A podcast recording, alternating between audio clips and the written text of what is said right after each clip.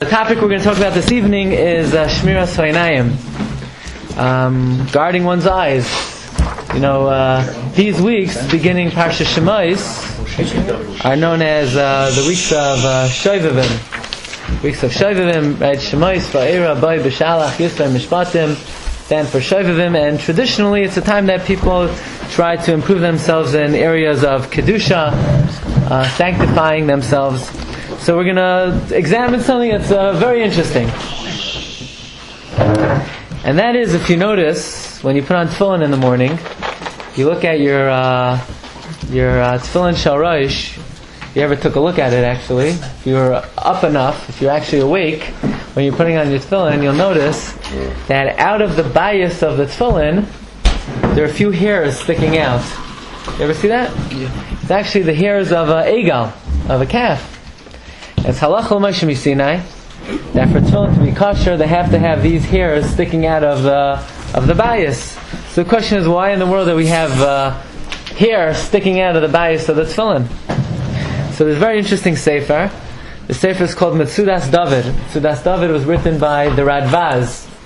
Anyone ever hear the Radvaz? Yes. Radvaz was the Rebbe of the Arizal. Okay, he was the Rav in Cairo for 40 years. He wrote uh, hundreds, more than 1,500 shuvas. He was a prolific writer. And he also wrote something like the Sefer HaChinuch. The Sefer HaChinuch is a book that uh, explains the various mitzvahs. So the Metzudas David wrote a book about the mitzvahs, a sefer about the mitzvahs, but he explains the, mitz- the mitzvahs in more of a mystical way. Right? You know, over chillin, you could say anything, right? Yeah. Okay. So anyway, so he writes like this. What's the inyan of having the hair stick out of the tefillin? So he says the following. And he says, basically, whenever a person's about to do a mitzvah, there's somebody going to come down to this world, or somebody who's going to rear his ugly head. Who's that?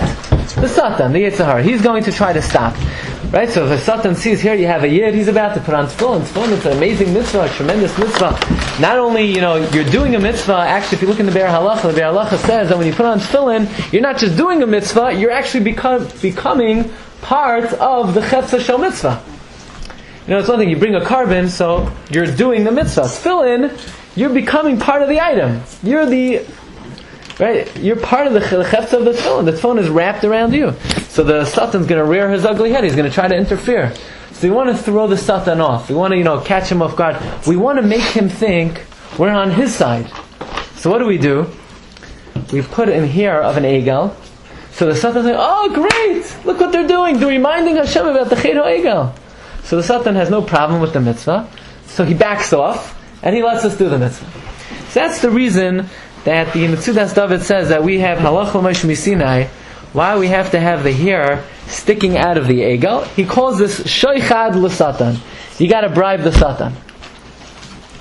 So when we hear a concept like that, does anybody ever come across anywhere else in the Torah where we have this idea of shoichad l'satan? Shofar. Bribe the Satan.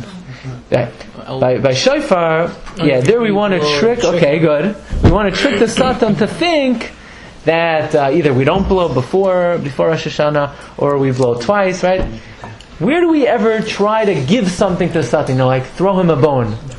But uh, it's just um the it's just about car, you know. Okay, so there it's like, uh, okay, good. There the Torah recognizes the power of the Satan. You have, in Parshas Achrei you have something called the Se'ir La'azazel. What's the Se'ir La'azazel? You have two, you have two goats. They look exactly the same, right? What? Scapegoat. Scapegoat, yeah. You have two goats. They look exactly the same. They're the same height, the same color. They look exactly the same. One goat you give to uh, Beis Hamikdash. You're offering the Beis Hamikdash. One goat you throw off the cliff. Supposedly it's going to the Satan. So what in the world is this concept? You you bring a korban to the Satan, like all of a sudden the Satan is like some kind of uh, God, Chas v'shalom, that you're offering a korban. And what's this idea that you want to throw the Satan a bone? So it almost sounds like it's some kind of, you know, a Kabbalistic idea that we have absolutely no idea what it means, that the Satan's going to interfere with us putting on tefillin, so we remind him of the Chedo Ego, so he backs off. He thinks we're doing an Avera, so he lets us do the mitzvah. I mean, how do we understand this? So the Michtav Me'eliyahu explains this on a very practical level. Okay? Very, and the idea, Rabbi said that the Michtav Me'eliyahu advances, I find to be the most powerful tool that I know against the Yetzer Okay? And uh, I'm not exaggerating when I say that. He says like this. Yeah, I have little kids at home. So, you know, you tell them it's uh, 8 o'clock. Get to bed already! What are you up for reading? We're reading. Get into bed. So what does the kid say? No. So what do you do? Get into bed! And what does the kid say? Nah, no, no, right? So what do you do? You scream louder. And the louder you scream, the more the kid is stubborn. And the more the kid is stubborn, the more you scream. And basically, the more you push, the more they push back. Right? You ever, um, you know, you, you um, call up a company, they send you a bad product. So you say, I don't understand, you send me a pair of shoes, I order nine and a half. Sir, you ordered a nine. I ordered nine and a half, what are you talking about? He said, Sir, on our record we have nine. That's it, I'm never shopping in your store again. Fine, we don't need you, right? The more you argue with somebody, the more you put pressure on somebody, the more they fight back. Uh, that's human nature. Even in even in the laws of physics, if you take a hatchet, now I don't know if this is true or not, but this is what he says. that, you know, if you take a hatchet, the harder you exert force on something, the more that that, uh, that thing exerts force on the item you're using. Yeah, is that true? That's what he says. So yeah. Phys- phys- more- more Newton. Physics. Yeah, it's That- one of the laws of that- and physics. Any force you put opposite it exerts an equal and opposite opposite. force back onto you. Exactly. Anytime, anytime you exert force on something, the laws of physics say that's what he says. Uh, yeah, what is that? What is that principle called? Don't Newton's third law. You don't remember? Okay, good. I don't remember. Or, for example, like this. You ever try? You know, you're you're in the middle of davening, and you know something pops into your head. Maybe you shouldn't be thinking about. Or bichlal, you know, some of your improper thought enters a person's mind. So the more you say, okay, I'm not going to think about that, the more you sort of put pressure on yourself. Don't think about that. Don't think about that. Don't think about it. Guess what? The more you're going to think about The it. shape represents that uh, a spring. The more you press on, the more you press on, the more it's going to put more pressure back at you. That's like a good thing when you think about it financially. Like, Or even even uh, there's a there's a thing. You know, if you go like this to somebody, they will go like that to you. Right? It's just an knee-jerk reaction, right? Knee-jerk. If you go like this, they'll do it softer. If you do it extremely soft, and if you do it very very soft, they won't even respond. Sometimes the more pressure you put on something, the more pressure is exerted in the opposite direction. And it's the same thing when it comes to the Yetzer Hara. And here, the Michtav Me'eliyahu says an amazing thing. Let's say you're in the middle of learning, and all you know, you're in the middle of learning Gemara, you're mamish in the middle of Taisus, you've almost cracked what Taisus is asking, and then all of a sudden you feel, zzz, you know, the phone is vibrating. Zzz. What is that? Is that a phone or is that, you know, you don't even know. Even on Shabbos, people think their phone is in their pocket, right? So, so now you have you have a you have a challenge. Should you open up the phone and see what it is? It's probably the alarm you set by accident that's going off, right? should you should you see what it is, or should you continue learning? So the Yitzhar says, you gotta see who's on the phone. You never know. It could be, you know, remember when you played the lottery 70 years ago? You could have won. You never know. And if you don't answer now, that's it. You'll never get the, you'll never get the earnings. Or, you know, maybe, maybe it's like an emergency phone call the Yitzhar says. Maybe it's somebody who, you know, right across the street, they're about to get hit by a car and you need to answer the phone and go save their life. Right? That's what the Yitzhar says. So what are you going to tell the Yitzhar? Says Michtav Me'eliyahu, if you're going to tell the Yitzhar, Yitzhar, how many times are you going to do this to me? It's more important to learn. I don't care what you say. I'm not going to answer the phone. Guess who's going to win? The Yetzer Hara will win every single time. Because for you, if you're going to tell the Yetzer Hara no, guess what the Yetzer Hara is going to say? Yes. And the more you say no, I have to learn, I have to learn, I have to learn, the Yetzer Hara is going to come up with every reason in the world why you shouldn't be learning. So if you're going to fight the Yetzer Hara by saying no, Yetzer Hara is going to counteract that by saying yes, yes, yes, a lot stronger than you. So says the Eliyahu, how do you conquer the Yetzer Hara? The only way to conquer the Yetzer Hara is you gotta throw him a bone. How do you throw him a bone? You say the following. Yetzer Hara, you're right. This is a very important phone call. And that's why I'm going to check who's, who's on my phone in five minutes. You're right. But not right now. I'm not going to. Right now, let me just finish up this uh, cache of Taisvis. As soon as I learn for five minutes, I'm going to look at the phone. So what are you doing? You're not really throwing the Yetzer Hara bone. You're not really going to be Mavato, but you're sort of giving in a little bit, just enough to get him off your back that he lessens up the pressure so that you could overcome. This is called Shochad the Satan. You're giving a bribe to the Satan. You're not saying, no, no, no, no, no. There's no way I'm going to be Mavata right now. If you say, no, no, no, no, no, yeah, sometimes you win. You know, if you learned a good Musar Seder and, you know, you're really flying high and you're doing well that day, maybe you'll be able to overcome the Yetzer Hara. But in most cases, you're much better off, instead of saying no, say, you're right, Yetzer Hara. I'm going to look at my phone in five minutes. Once you tell the Yetzer Hara in five minutes, you've given in to him, guess what's going to happen? You'll be able to learn for five minutes, and then by the time five minutes are over, Yetzer Hara already retreated. Because he thinks, eh, this guy's on my side. You threw him a bone. And, um, come in, come in. So this is the concept of what we call name v'varei.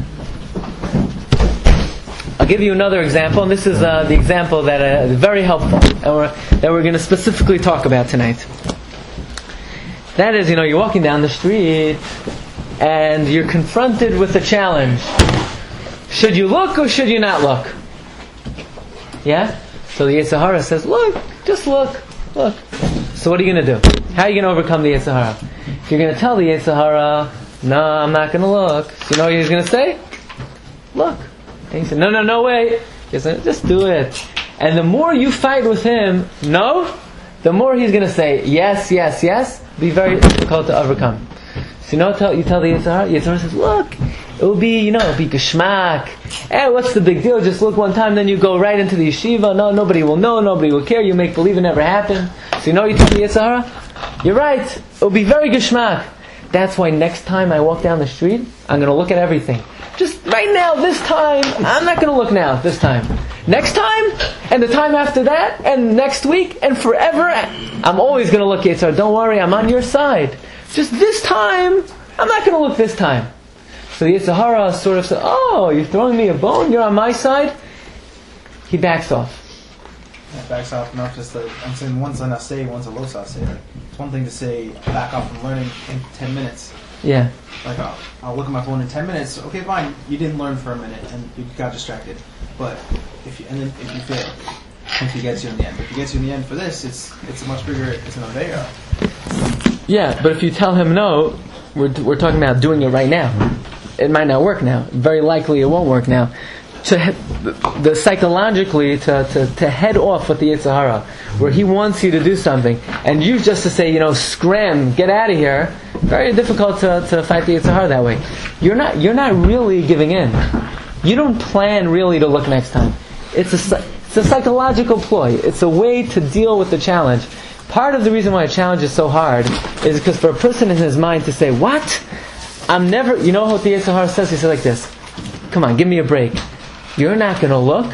You're telling me the Yetzer Hara says you're never going to look at anything improper ever again." Yetzer Hara says, "You know that's impossible. So why bother?" That's the that's the argument of the Yetzer Hara. So how, that's a very hard psychological argument to win. Because you know yourself, is it taka possible always to be careful? So you tell the Yisraelis, you're right. I'm not, I'm not always going to be careful. Instead of putting all the pressure on yourself that you have to always be careful, you don't have to worry about always at the moment. You don't have to decide you're going to be a tzaddik for the rest of your life at this moment. All you need to worry about is an sign at hand. And the sign at hand is right now. And the way to get around that is you sort of throw the Yetzer Hara bone. You tell them, yeah, you're right. It's very geschmack to look. And don't worry, Yetzer Hara, we'll have plenty of opportunities. Don't worry, you know. There are plenty of chances. That's what you tell the Yetzer Hara. And by the, once you tell him that, then the next time you're walking down the block, he's not even going to bother you. That's the way he operates. The way, why is that? So Nachman explains that the same way the Yetzer Hara could trick a person very easily, the Yetzer Hara is very gullible. Excuse me, the, the, the, uh, the Yetzer Hara could trick a person very easily. We have the ability to what's called give him a taste of his own medicine. I'll give you a perfect example. Most of the time when a person hears Musar, let's say a person hears a great Musar shmooze, about learning, about anything, about anything he's going to accept upon himself. So what does the Yetzer Hara say? The Yetzer Hara says, this Rosh Hayeshiva, you're going to listen to what he's saying? He doesn't know what he's talking about. This guy, you know, you should, don't, don't listen to a word. The Yetzer Hara doesn't say that. What does the Yetzer Hara say? The Yetzer Hara says, that was such a good Musar Shmuel. So inspiring. That's why next week, at the beginning of the week, you're going to start to uh, do everything he said. Just until the week, you know, for this week, let's just, you know, finish up the week. You know, we'll wait for a new week. We'll wait for a fresh week. What is it? Anytime a person feels Hesirus, anytime a person is inspired, what does the Yetzer Hara say? Wonderful inspiration. That's why you're going to start tomorrow. That's the trick of the Yetzer Hara. The main trick of the Yetzer Hara, the Mesilas Yesharim says, that there are so many people that know what their obligation in this world is, and yet they don't do anything. You know why? Because they're lazy and they say tomorrow, tomorrow, tomorrow, tomorrow. The main trick of the Yetzer Hara against us is what? Tomorrow. The main trick of the Yetzer Hara is tomorrow. Anytime a person has an inspiration to do something, Yetzer Hara always says tomorrow, tomorrow, tomorrow. So you know what? Basically what we're doing now is we're giving the Yetzer Hara a taste of his own medicine. When he comes to us, do this Avera, do this Avera, you know what we tell him? Tomorrow, tomorrow. That's, that's all it is. It's Sheikhad L'Satan. You're giving him a taste of his own uh, medicine. So that's the concept that the uh, Radbaz is bringing down by the tefillin. It's not really you wear tefillin to remind Hashem of the Chedo Egal. Well, you think you're wearing tefillin to remind Hashem. The concept behind it is, in order to get the Satan to back off, you have to sort of say, you know, Satan. I don't mean you. That's only because you know we're we're almost related. You didn't know that? I'll tell you after. you have to tell the Satan that um, you know we're uh, you're on my team. I'm on your side. Looking, yeah, we're going to look from now on. We're going to look just not today, not this time. Okay, so that's the first trick I want to talk about. The first trick, just uh, to reiterate, is when a person is confronted with an isayon. I find the best Eitzah is you tell the Satan, next time I'm going to do it. Next time, not this time. Next time. This one the Yitzhar says, okay, fine, you know, I have this guy. I'll take care of him. It's a very good psychological trick. I'll tell you, I saw it uh, recently. Isn't that dangerous that you're gonna actually look at every single time after? That's not gonna happen. It's a, you don't have to take like a neder that you're going to look every single time. You don't have to take like write down a shvua and get to Aiden that you're going to do it. Sefer Torah. You know, you- you- Psychological. I I said next time you just it's gonna be more. I'll tell you, right? It works with my kids. Let's say you tell me, go to sleep now. What do they say? No. So what do I say? Okay. Um, you know, I have a great idea. You could read for 30 more seconds, and then we're going to go to sleep.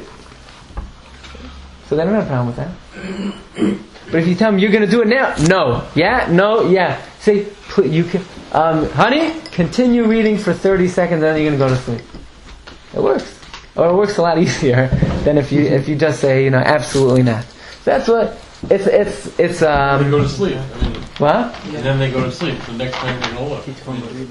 Why- No, it's because they give they agree to what you want. There's something is not coming to you now that you should look tomorrow. And he's not gonna come tomorrow.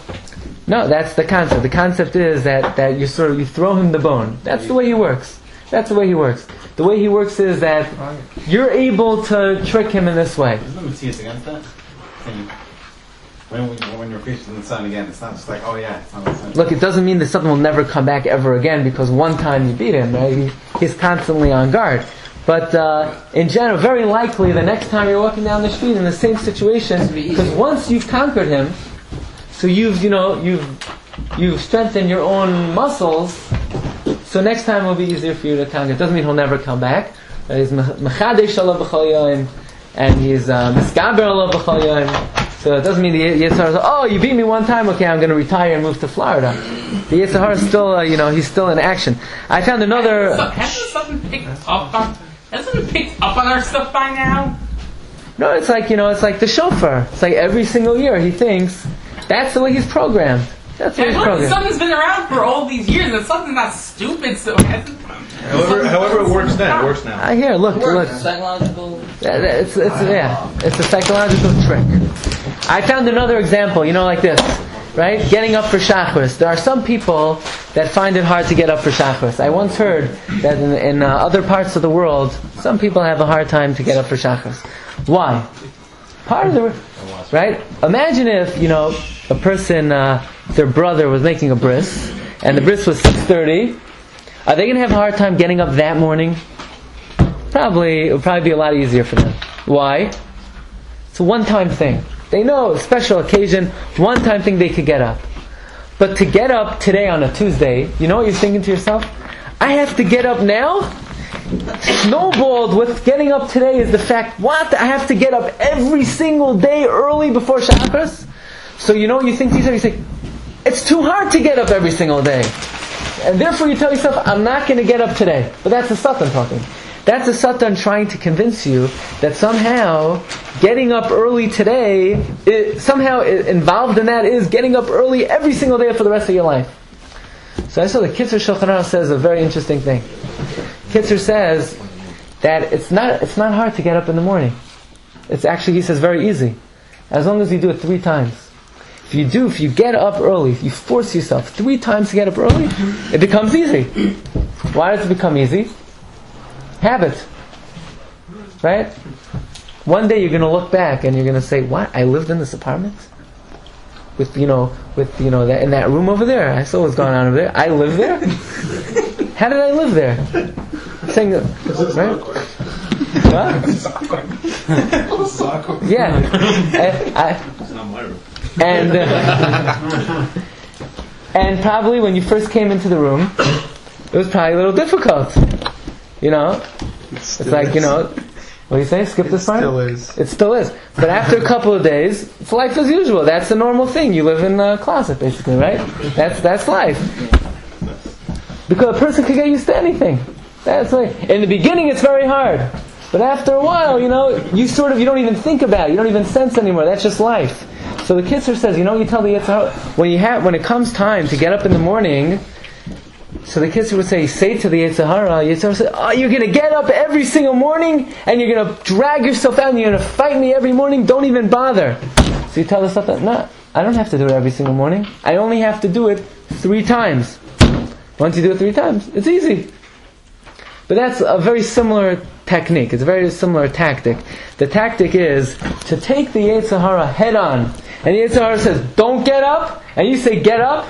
It's not going to work too well. You have to be able to sort of say to him, you're right, getting up is impossible. It's impossible to get up on time for Shacharis every single day of the year. That's why, Satan, I'm only going to do it three times. And then once you do it three times, and I can say it becomes a piece of cake, but it becomes a lot easier. Okay? So that's the first, uh, the first technique. The first technique is don't tell the Satan no, tell him tomorrow. Okay. You ready for the next one? The next one goes like this. Uh, Friday night, you know, your mother lights the Shabbos candles, and you know they wave, even though nobody knows why exactly they're waving to the candles. But um, and then they daven. Yeah, they daven. Why are they davening when they light the Shabbos candles? It's an Eis Ratzon. Why is it an Eis Ratzon? Shabbos. Shabbos. Why is it an Eis Ratzon? So Rabbeinu Bechaya writes in Parshas Yisrael, and he says a very important thing. Rabbeinu Bechaya says that whenever a person does a mitzvah, right, lighting the cat Shabbos, that time that you do a mitzvah is an Eis Ratzon. So lighting the candles, it might be a mitzvah dairais, it might be a mitzvah rabbanon, whatever it is. When you light the Friday night candle, it's a mitzvah. When it's a mitzvah, you do a mitzvah, it's an Eis Ratzon, it's an opportune time to daven. So therefore, women daven when they light the Shabbos candles. That's why. Anytime, anytime you do a mitzvah, any mitzvah, it's an Ratzon. In fact, you know, the the Chofetz Chaim used to say that uh, people are very foolish. They daven, they, they say the benching. They say the first bracha, the second bracha, the third bracha, the fourth bracha.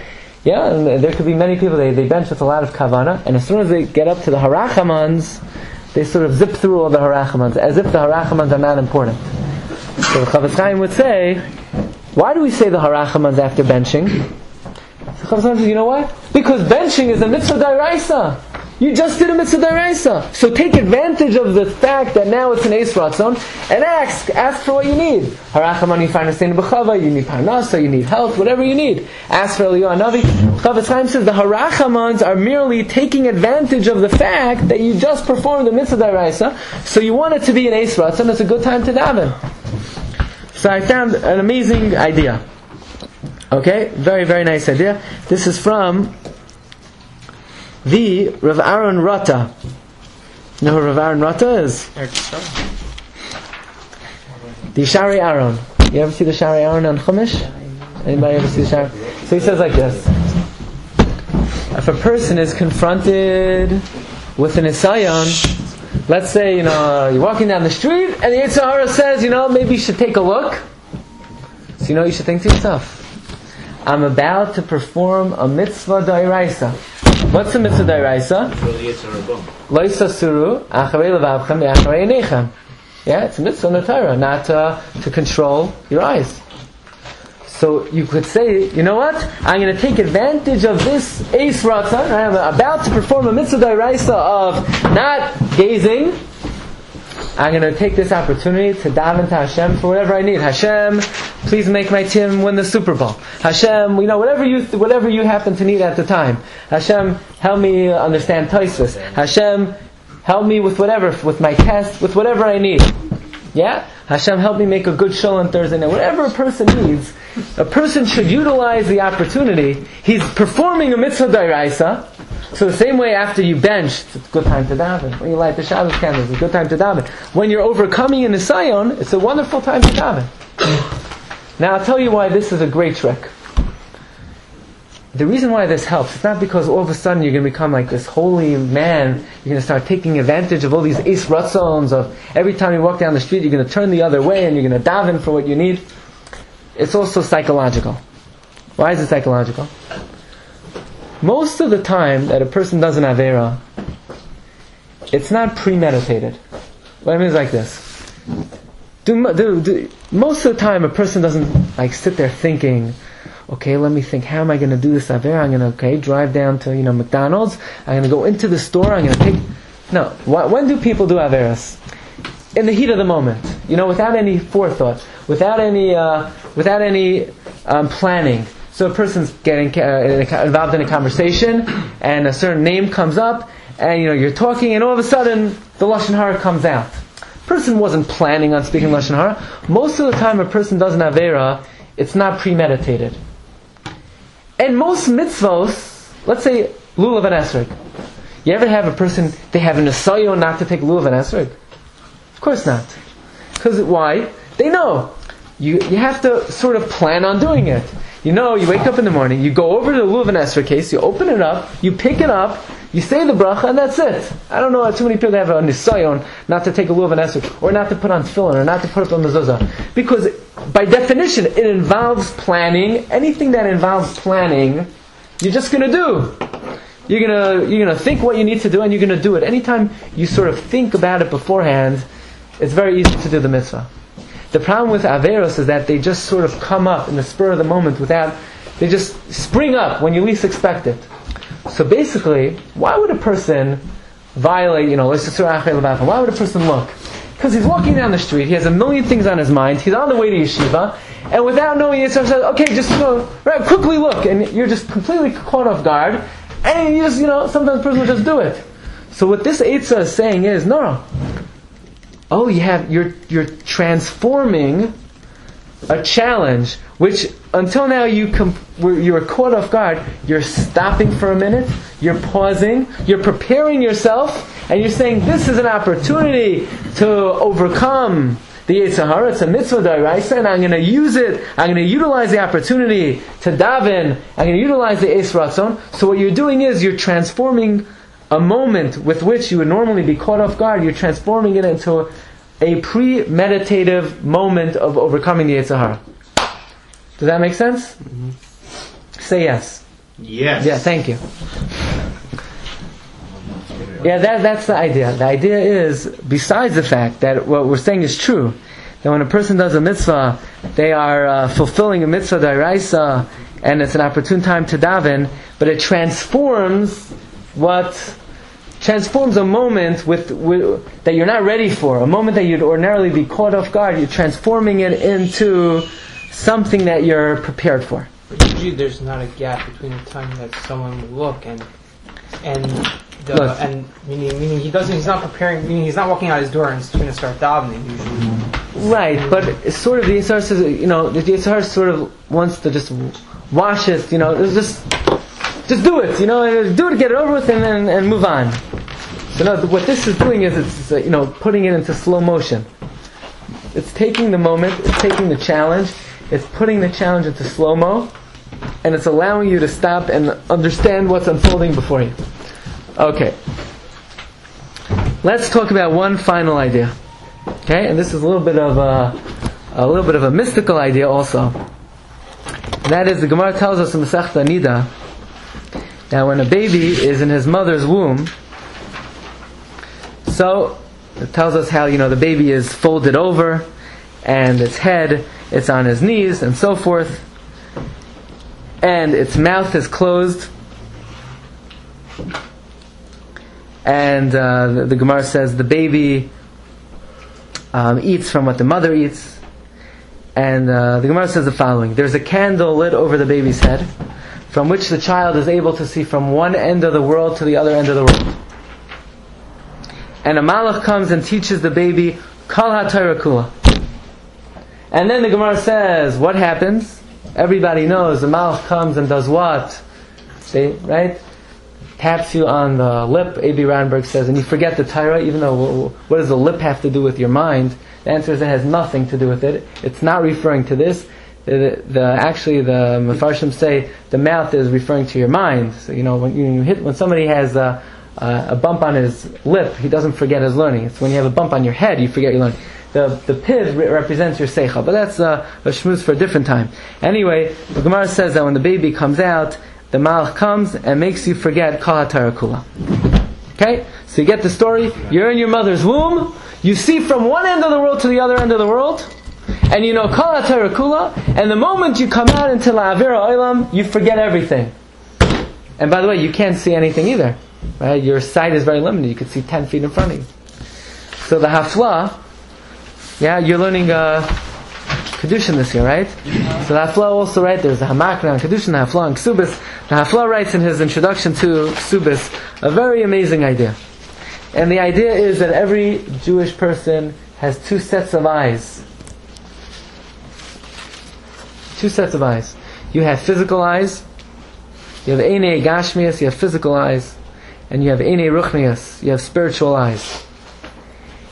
What allows you to understand Torah is the Eine HaSechel, your spiritual eyes. That is, these are the eyes that perceive the emes, these are the eyes that perceive the truth, these are the eyes that are able to comprehend the Torah. Talking about right side, left side function of the brain? No. Because different parts of the brain, they, they think differently. Yeah, left, uh, lefties have where they're, No, to abstract and thinking of stuff that's not right in front of you, you're supposed to perceive what's exactly in front of you. I hear ya. We're, we're talking about um, a spiritual, yeah, it's a, you have Eine HaSechel. Okay? What's the function of the Eine HaSechel in terms of the relationship to your physical eyes? In other words, how do your spiritual eyes work in relation to your physical eyes? Says the Hafla. The more a person is able to control their physical eyes, the stronger the spiritual eyes become. The more you sort of darken and blot out and not focus on your physical eyes, meaning in other words, not to use them to indulge in gashmias, the stronger the spiritual eyes become. Says the Hafla, that's why the baby in his mother's womb, how functioning are his physical eyes? They're not functioning at all, he can't see a thing. That's why his spiritual eyes see from one end of the world to the other end of the world. They're the exact converse of the physical eyes. The child's in his mother's womb, his eyes are closed, his Einei HaSechel are open, he could see to the ends of the earth, and guess how much Torah he knows? The entire Torah, kol HaTorah kula. The moment he comes out into this world and his eyes are open, ah, Gashmias! The Einei HaSechel, yeah? The spiritual eyes close, and all Torah is forgotten. Says the Hafla, if you want to be successful in understanding Torah, it works in converse proportion to how much a person is able to control his physical eyes. So, you know, we would think, understanding Toisus, what does it depend on? It depends on my IQ. It depends on how smart I am. It depends, you know, how much uh, hachana I did, how much amelos I did. Well, yeah, it does the, depend how much amelos you did. But guess what it also depends on? It depends on how strong your ene hasechal are. And your ene hasechal are given a boost by controlling your ene gashmi. Every single time a person is able to sort of lower his einayim and say, you know what, I'm not going to indulge. What he should be thinking is, I am now getting a higher, I'm, uh, you know, I'm getting a better prescription for the glasses on my ene hasechal. Tomorrow when I go learn, my learning will be that much better. Because the ene hasechal work in reverse proportion to the ene hagashmi. And in fact, it's very interesting. Some Sefer writes the following. You know, before the Jewish people got the Torah, so Hashem fed them a certain kind of food called man. And uh, some Sefer says the man actually prepared them to receive the Torah. The man was sort of the pr- preparation food to allow the Jewish people to accept the Torah. How?